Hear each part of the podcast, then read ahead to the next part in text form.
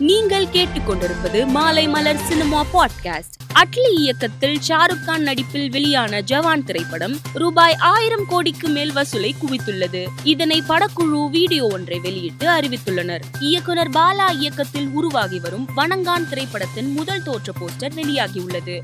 ஒரு கையில் பெரியார் மற்றும் இன்னொரு கையில் விநாயகருடன் அருண் விஜய் நிற்கும் இந்த போஸ்டரை ரசிகர்கள் வைரலாக்கி வருகின்றனர். ஒரு கையில் பெரியார் மற்றும் இன்னொரு கையில் விநாயகருடன் அருண் விஜய் நிற்கும் இந்த போஸ்டரை ரசிகர்கள் வைரலாக்கி வருகின்றனர். சந்திரமுகி டூ திரைப்படத்தின் ரிலீஸ் தேதி செப்டம்பர் பதினைந்திலிருந்து இருபத்தி எட்டாம் தேதிக்கு மாற்றி வைக்கப்பட்டது குறித்து இயக்குனர் பி. வாசு விளக்கம் அளித்துள்ளார்.